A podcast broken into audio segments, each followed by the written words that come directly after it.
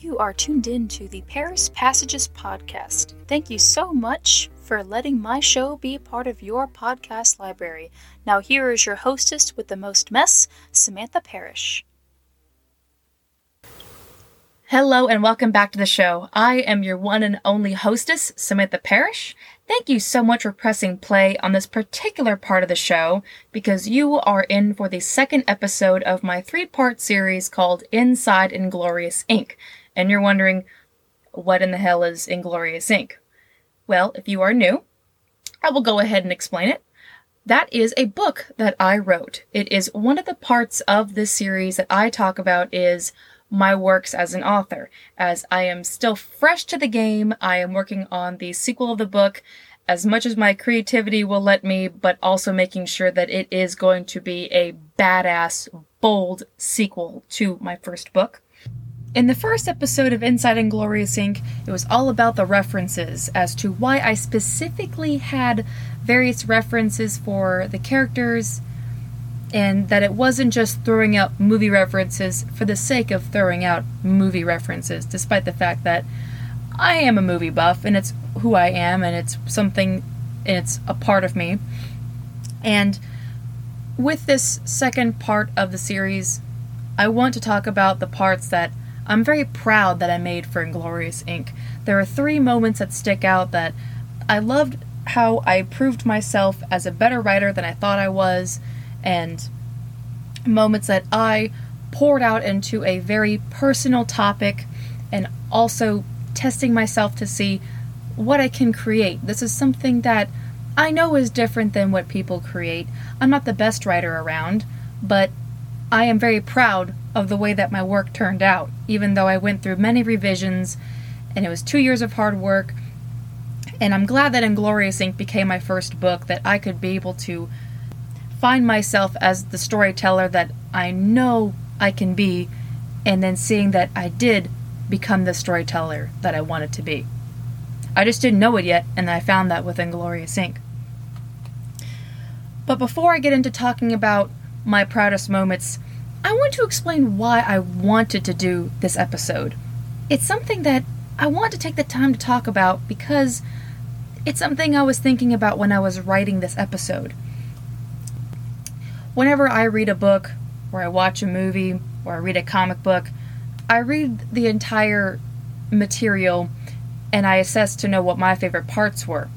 But then I switched gears after I became a writer and I wanted to know what the whole purpose of the creator's content was.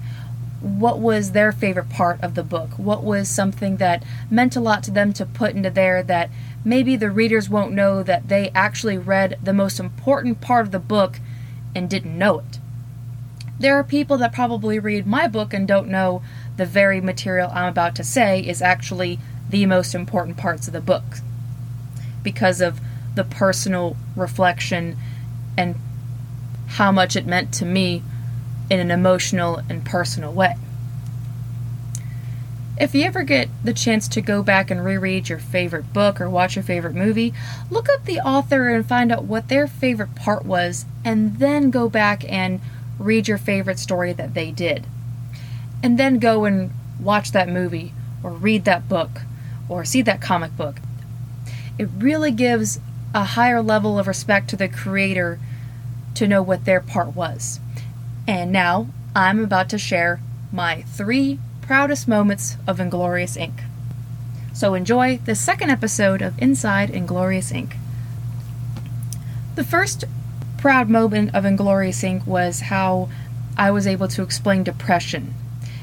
In chapter 10, there is a moment that came up about Cassie's struggle with depression and it was never really mentioned throughout the book because some people hide their depression so well you just never know that someone has depression. There are a lot of comedians that do that. I was really good at doing that too. A lot of people did not know that I was depressed. And I actually was advised not to put depression into the book because it might be a terrible outcome to people wanting to buy my book that they wouldn't want to read something sad. But the way I went around it was a bit of a neutral way. it had both sides of it of explaining, but then also comforting in a way that wasn't demeaning or assuming to trying to help someone when you don't know all the pieces because it is hard to talk to someone with depression. You never know what they're going through and what the whole story is. And as much as it's a tricky situation not to assume the entire problem has been fully understood.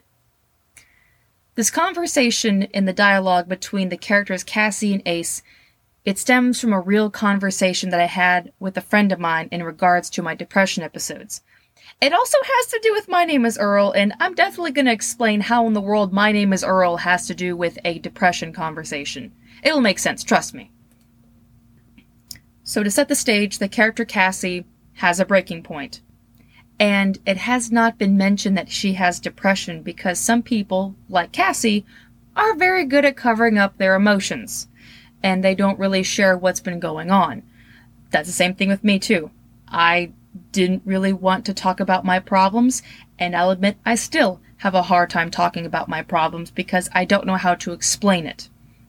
In Cassie's case, it's a big study of depression of when everything finally comes to a breaking point. Looking at the way her character is, from what has been known for 10 chapters, she can't get misty eyed on the job, so if she has a problem, she has to just suck it up. She also has to deal with the box job, and she's also the first line of defense because of people that come to attack the shop because of the box business.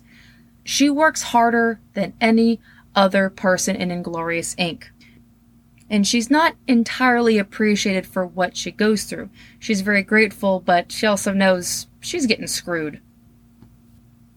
Cassie also dealt with this in her previous job. She was forced to hold back her emotions for professionalism. And as much as she wanted to tell her parents, hey, can you come help me? That was not the case. They took their job more seriously than their own daughter's mental health. Years go by, and it gets tougher for her to have to deal with her depression. It's even tougher on another level where she has Jules, but she can't tell her best friend everything out of that whole conditioning of being told you can't tell people your problems, you just gotta deal with it. And with Cassie never really helping out her mental health, it breaks to her here and there. Lou came to witness that and took her out of the shop, and they went on a errand run for the day that still pertained to some of their illegal jobs that they do for the box job.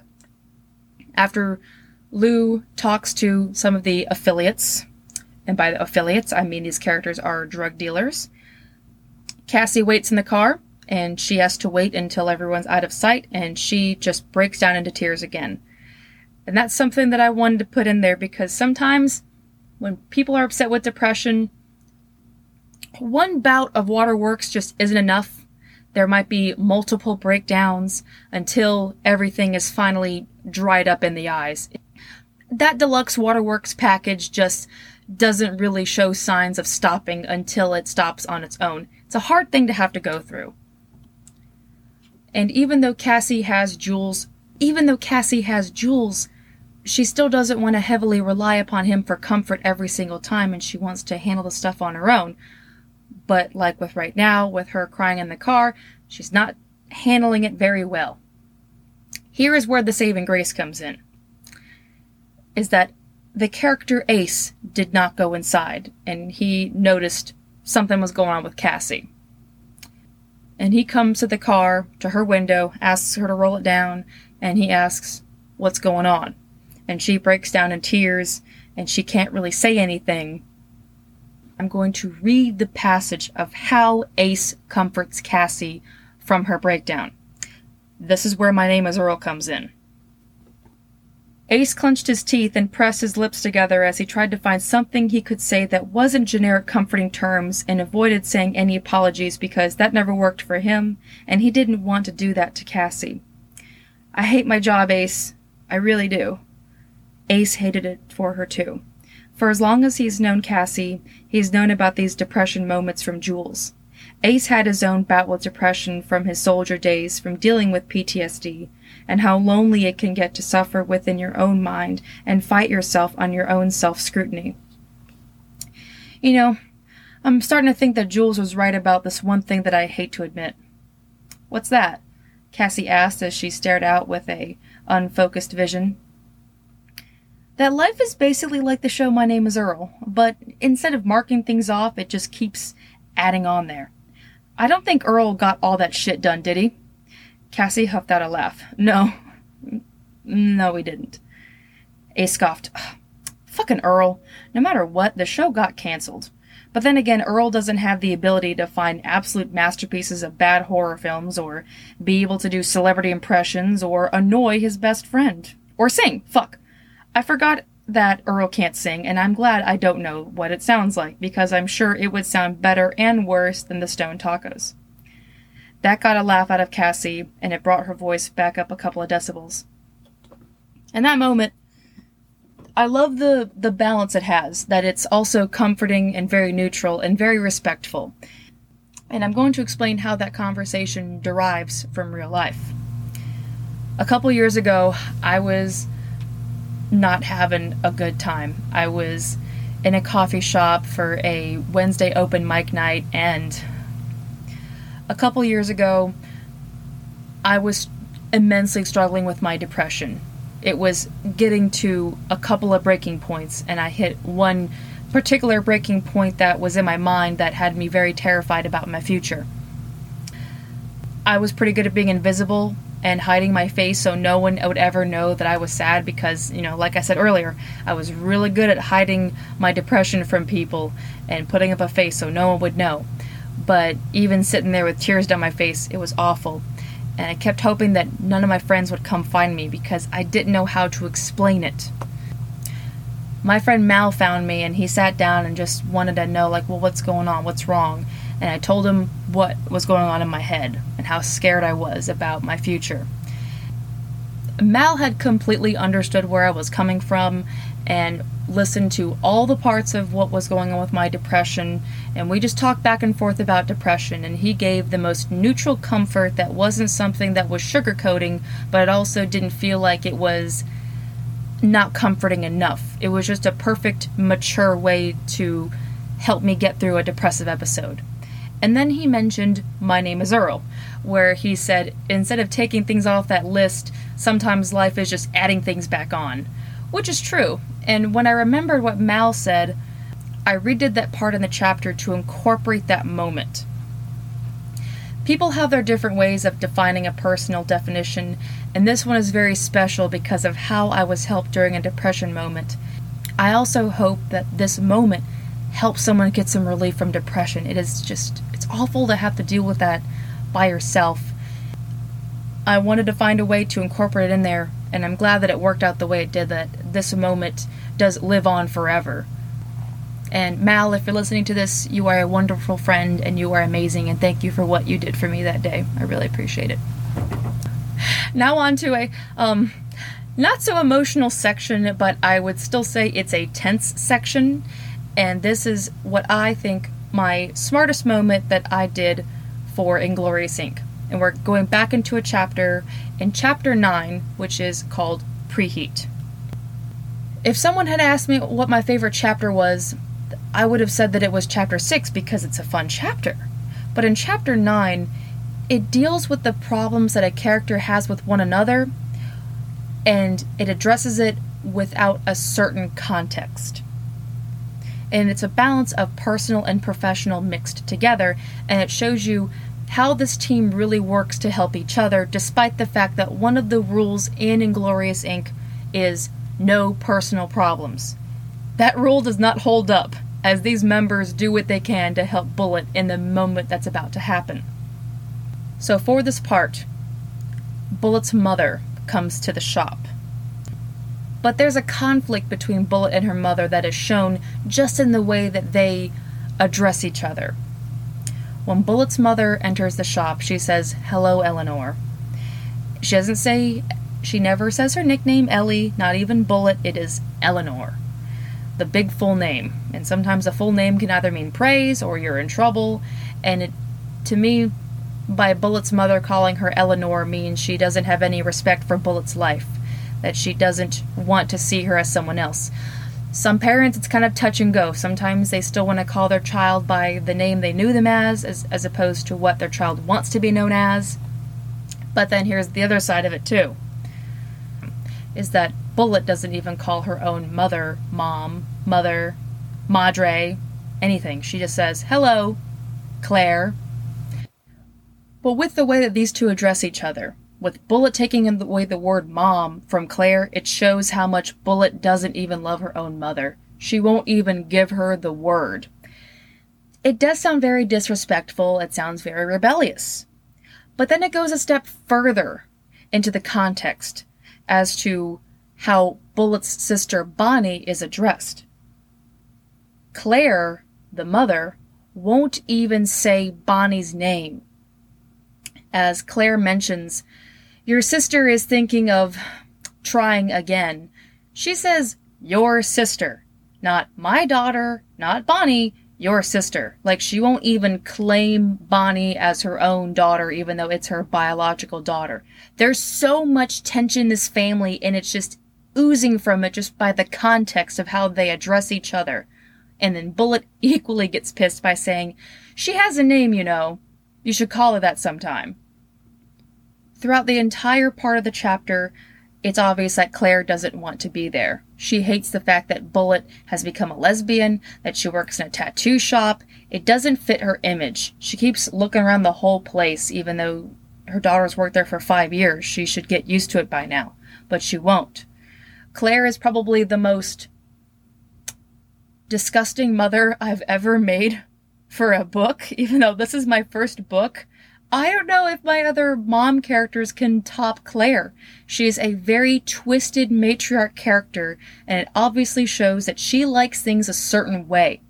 And she's not getting it her way because she has a daughter who's a lesbian that works in a tattoo shop, and she has another daughter that she doesn't care for at all, even though Bonnie did nothing wrong.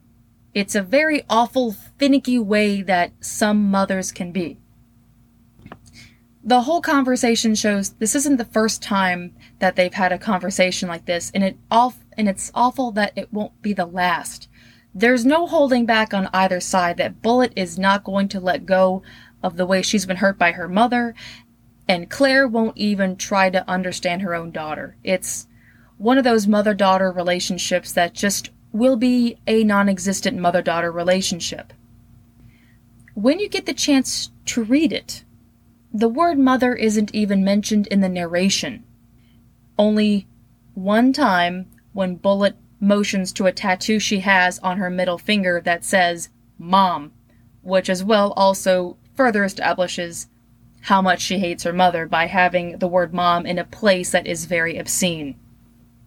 It's a very raw, rebellious thing to do, and it is terrible that some people like Bullet do go through this where all they want is to just be at peace and go through their life. And there's some people that continually have to point out what they don't like about their transformation, even though it shouldn't matter to that other person. It's not their life.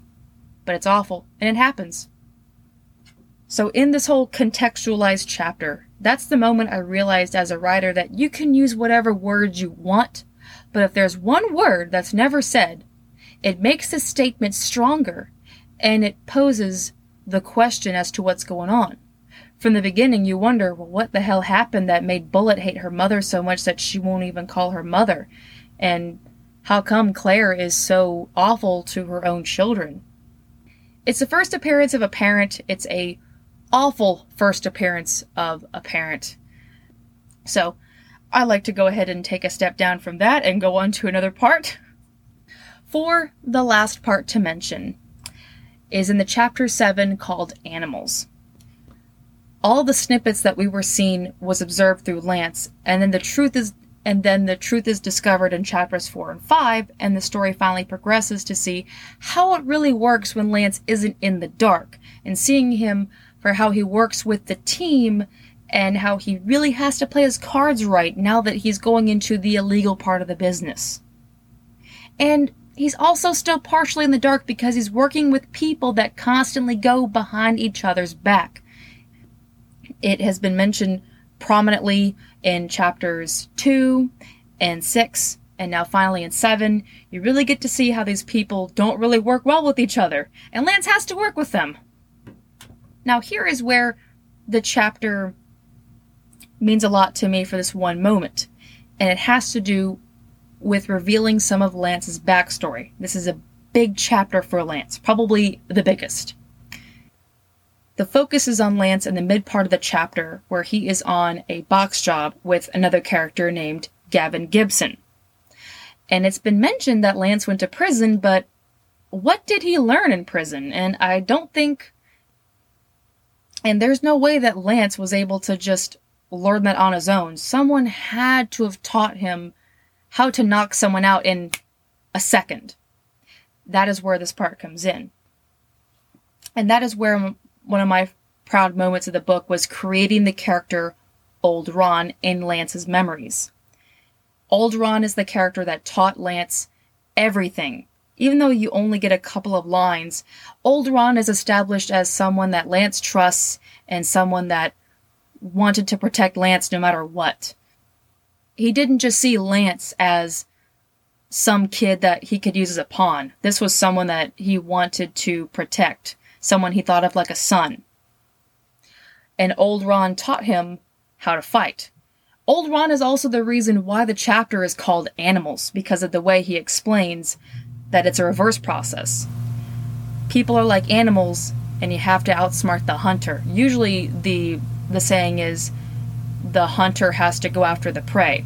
Instead, it kind of makes a reverse thing and be like, actually, if you're the prey, then you have to become the predator, but you can't let the hunter know that you are actually the predator.